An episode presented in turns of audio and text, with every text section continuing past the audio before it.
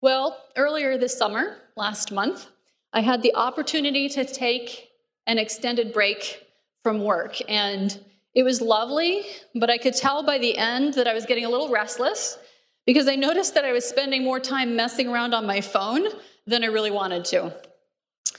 Specifically, I found myself watching a whole bunch of seven to eight minute video clips from a TV show that I'd never even heard of before called Say Yes to the Dress.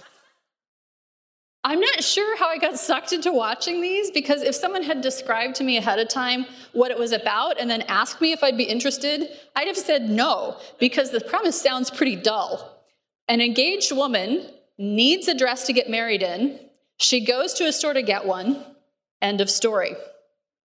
But with this simple premise, the producers and writers wring as much human drama from it as they possibly can in seven minutes. And I have to say, they do a fine job of it. At one level, of course, the drama is entirely manufactured. Uh, but it's also true that, as with any cultural touchpoint, such as a wedding, there are some significant questions that get dredged up and require answers. I thought, once I realized I was spending this much time, I spent a lot of time trying to figure out and justify why I was doing it. So there's a ton of them, but I'll just touch on a few. Um, for one, a bride's choice of wedding garment is fraught with cultural significance. So a lot of brides are asking, how far can I break with tradition and still feel like a bride? Which aspects of myself, whether aspects of my body or my personality or my values do I want to display and which do I kind of want to cover? When the desires of different stakeholders in this decision, myself, my fiance, my family, my friends, are in conflict with what I should choose, who should I disappoint? And then ultimately, when all eyes turn toward me, what does it take to be able to stand confident and unashamed. And in this case, with this last question, I'd even say there is a hidden spiritual dynamic at work. Consider this framing.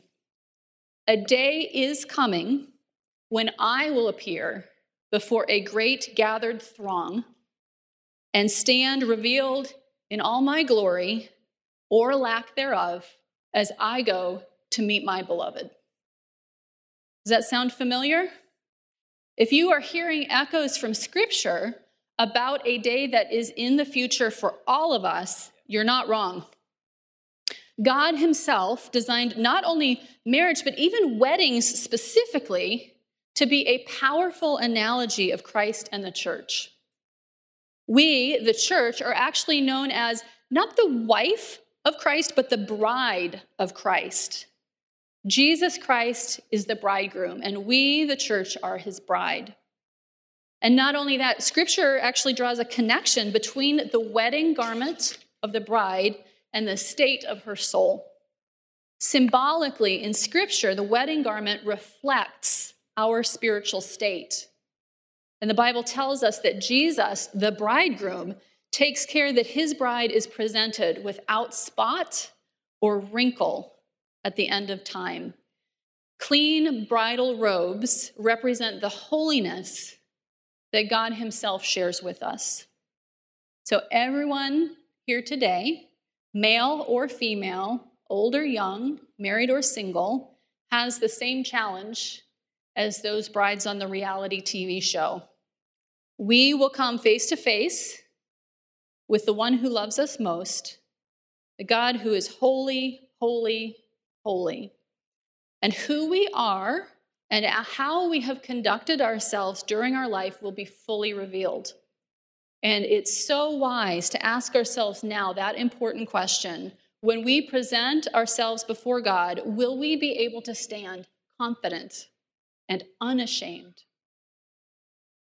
The good news is that the God who will judge us on that day desires above all things that we will acquit ourselves well on that joyous day. God Himself is rooting for us, and in fact has equipped us with all that we need to approach him with confidence. This morning's passage in 1 John speaks about some key ways we can cooperate with the work of God to prepare us for that day.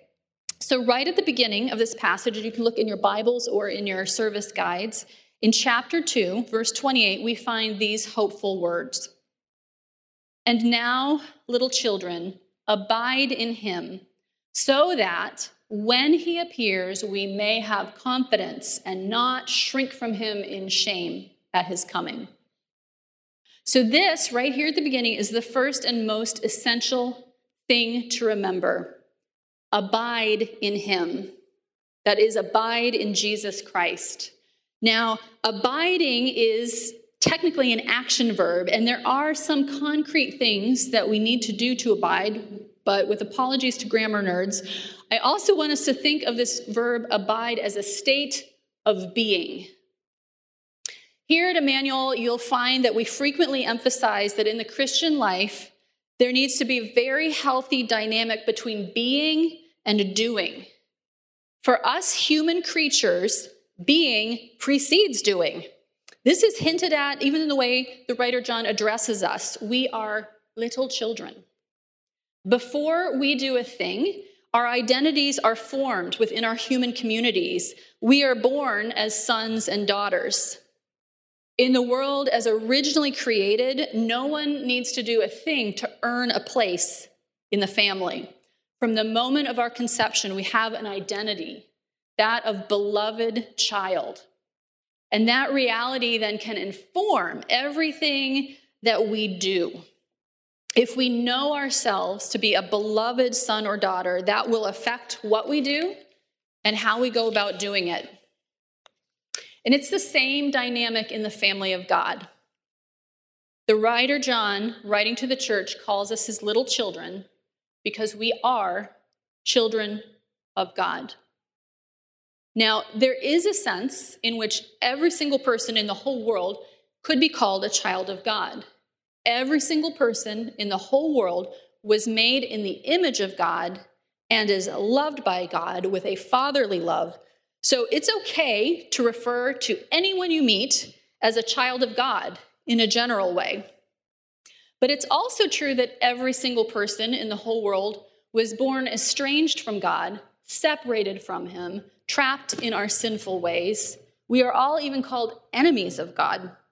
And so the way that John here is talking about children of God refers specifically to those who have been adopted back into his family, reconciled with him, living under his fatherly authority.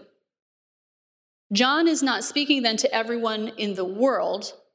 As a matter of fact, he talks about those in the world not being able to recognize the children of God, but he's speaking to those who are already in Christ's family. And he tells us as God's children that the primary way that we prepare for the big day, that future day, when we meet Jesus, is to abide in Jesus now, in the present. Now, how do we abide? What does that look like? There are actually lots of ways we can abide with Jesus and in Jesus. We can spend a lifetime learning about ways to abide in Him. But today we're going to focus on just how the rest of this passage fleshes some of that out. Let's look at chapter 3, verse 1 for a hint. I think there's a hidden command or instruction there. See what kind of love the Father has given to us that we should be called children of God. It might seem a little goofy to call this a command since it's really kind of more an exclamation of wonder. Look, See what kind of wildly extravagant love the Father has given to you, to me, to us. And without going into all the technicalities of the original words and how they were translated, just know that even this translation is a little understated in English. See what kind of love the Father has given to us. John is really kind of gushing about the love that the Father gives. When he says, What kind of love is this? He's naming it as an exotic, otherworldly sort of love, something foreign to our ordinary human experience of love. And this love is not just given to us, it is lavished extravagantly upon us. The love of God is uniquely powerful and it is uniquely His from Him. And everyone to whom God gives this miracle love of God becomes a child of God. And God's seed, God's character, His fruitfulness, His power, His spirit abides in us. So, marveling at the extraordinary love of God is one practical way of abiding in Him. We can reflect on this daily, hourly. For those abiding in Jesus, there is literally no aspect of our existence that isn't touched and transformed by His love. We can think about all aspects of our existence and who we are that are touched and transformed by His love. The love of God transforms our identities. We become beloved children of God with His seed in us fruitfully. The love of God transforms our purpose in life. We live to respond to His love by loving God and loving others, just like the sermon series title.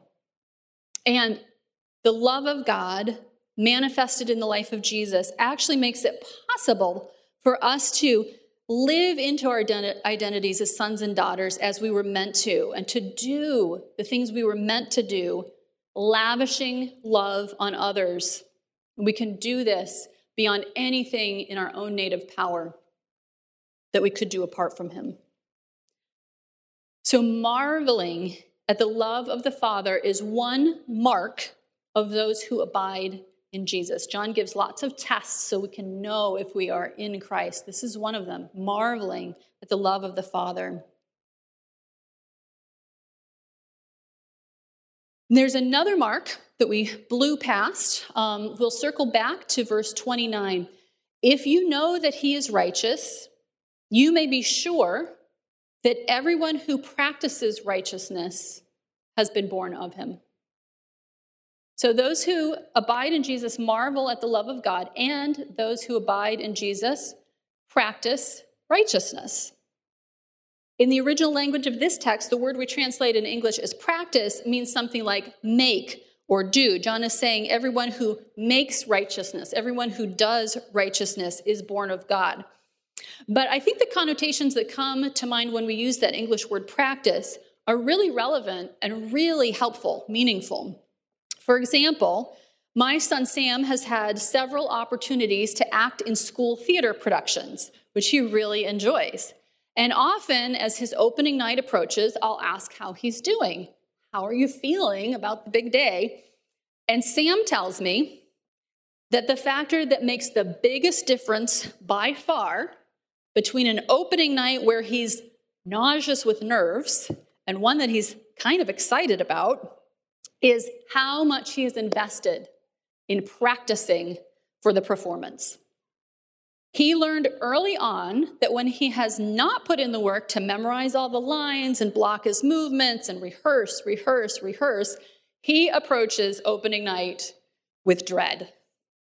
But when he has been practicing regularly and faithfully and steadily in an engaged and intentional way, his nerves are quite manageable, and opening night is kind of fun. Brothers and sisters, Holy Scriptures tell us the same thing about the day of judgment. Our reception into eternal union with God does not depend on our performance. We will be received or rejected based on the work that Jesus did in our relationship to Him, not on our own performance.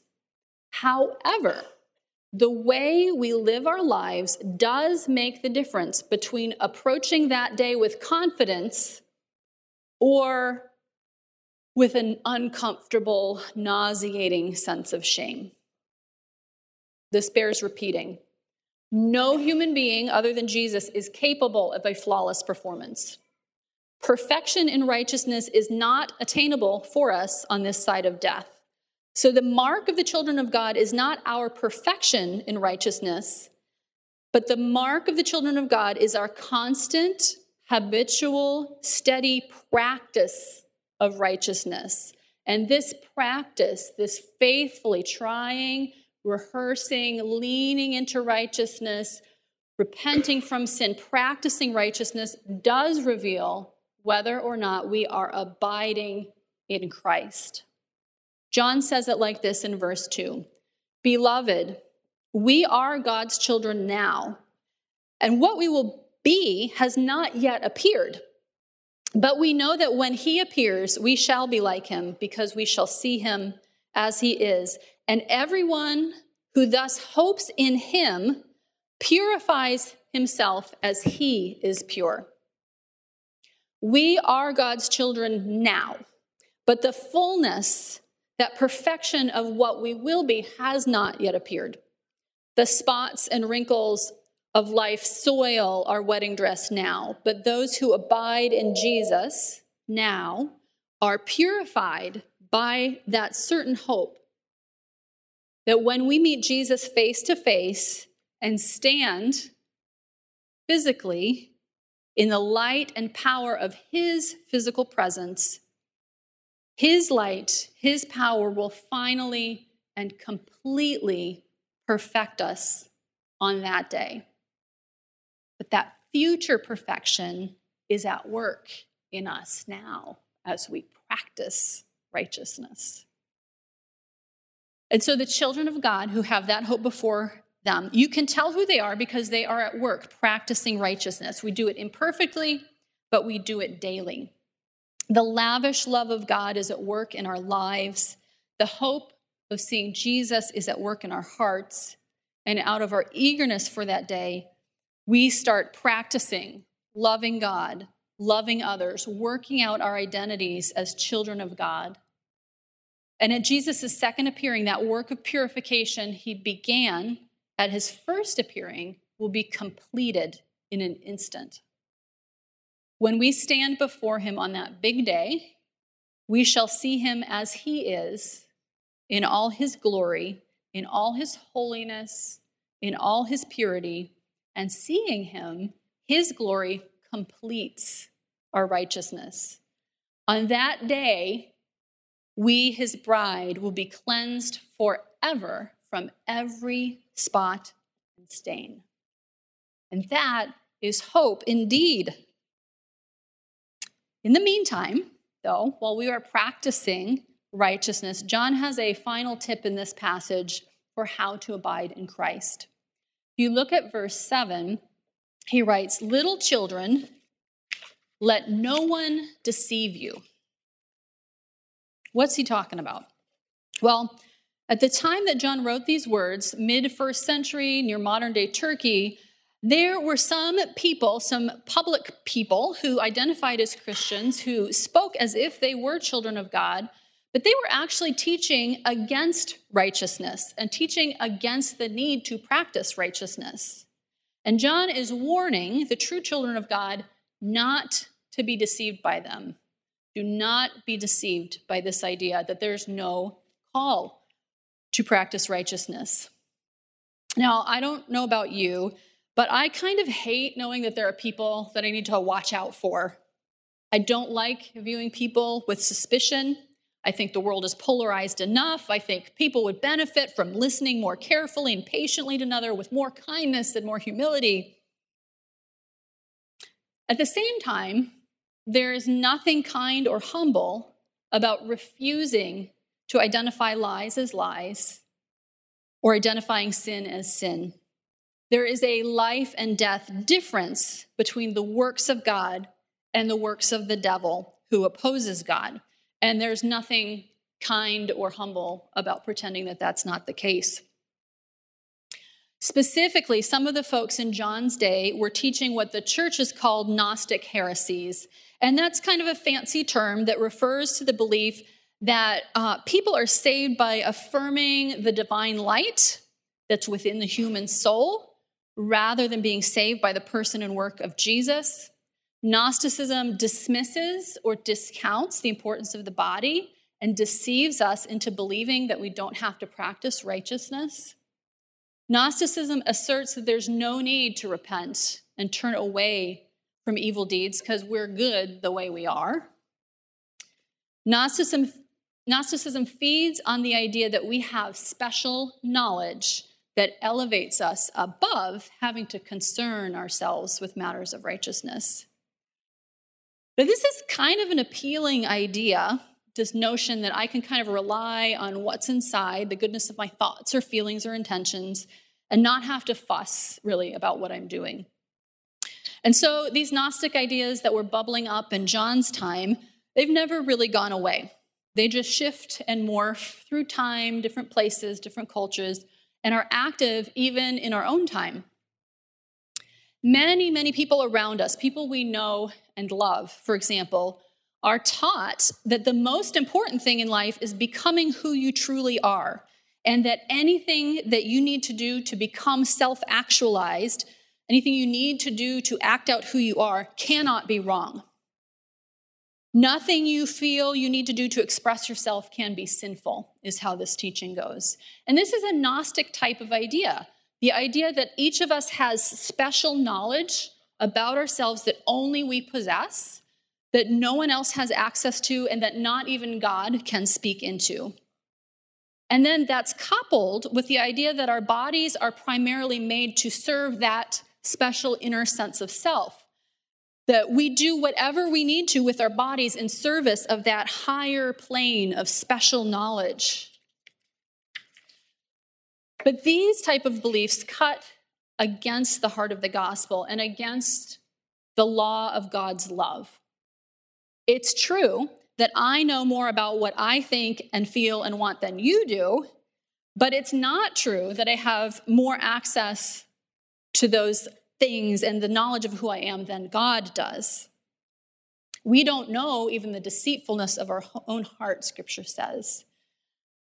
Divine knowledge about who I am originates with the God who made me in his image and called me to be his daughter. And it's not true that it is okay for me to trespass against the law of God with my body in the name of expressing who I am. The law of God is love. And that love is revealed in the person of Jesus, who fulfilled the laws of God. The fundamental call that we have to love God, to love others, to be a blessing to the nations is incompatible with the sins of our bodies.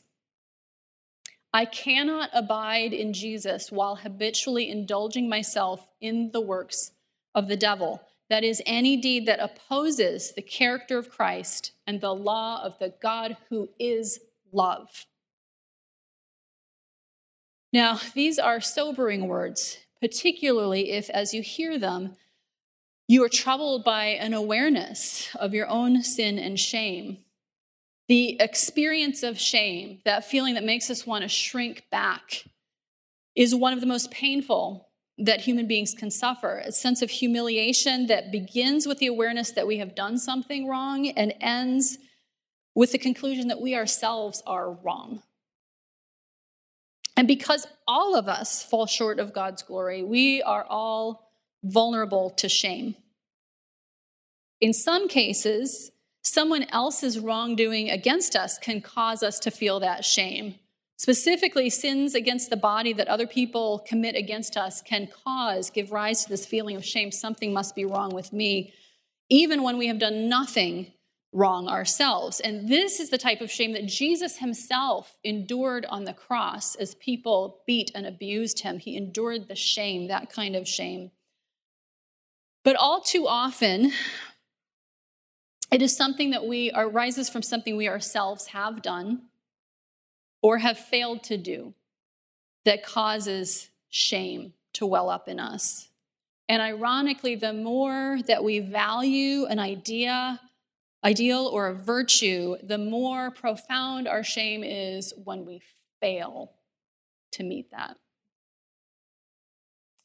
So it is counterintuitive then that the cure for shame then is to run to Jesus and abide in him because Jesus is the one person in all of history who never did wrong. Normally, when I am ashamed, I don't want to be seen by anyone, much less by the only human being who ever lived. But the word of the Lord is peace and hope and wisdom for us this morning. Jesus Christ is harmless and innocent, yet he endured the shame of the cross so that we might draw near to him, abide in him, and take shelter in his righteousness. Start living into that hope, that sure hope of being made perfect when we see him. I pray that whenever and wherever and however shame overtakes you, you will remember this sort of arc of truth summarized in these few verses in 1 John. When Jesus appeared for the first time 2,000 years ago, he destroyed the power of sin so that it no longer rules over us. Sin and shame do not have the power to rule over us anymore. John speaks directly to this in verse 5. You know that Jesus appeared in order to take away sins. He came to take away our sin and shame. Verse 8 The reason the Son of God appeared was to destroy the works of the devil. And with this word destroy, it's as if sin were an alligator that had us grasped in its clutches, and we can't, no matter how hard we struggle, we can never pull free. When Jesus appeared the first time, he broke the jaw of sin so that it no longer has the power to hold us. And then, when Jesus appears the second time, when he will greet us, blazing in the purity of his holiness, we will be purified from every last lingering bit, every whiff of sin, and become holy as he is holy. And in the in between times, between the first and second appearing of our dear Savior, the word of God to us is this Whoever practices righteousness is righteous as he is righteous. The marvelous love of the Father at work in us through the saving acts of Jesus defines the past, the present, and the future of all who abide in him.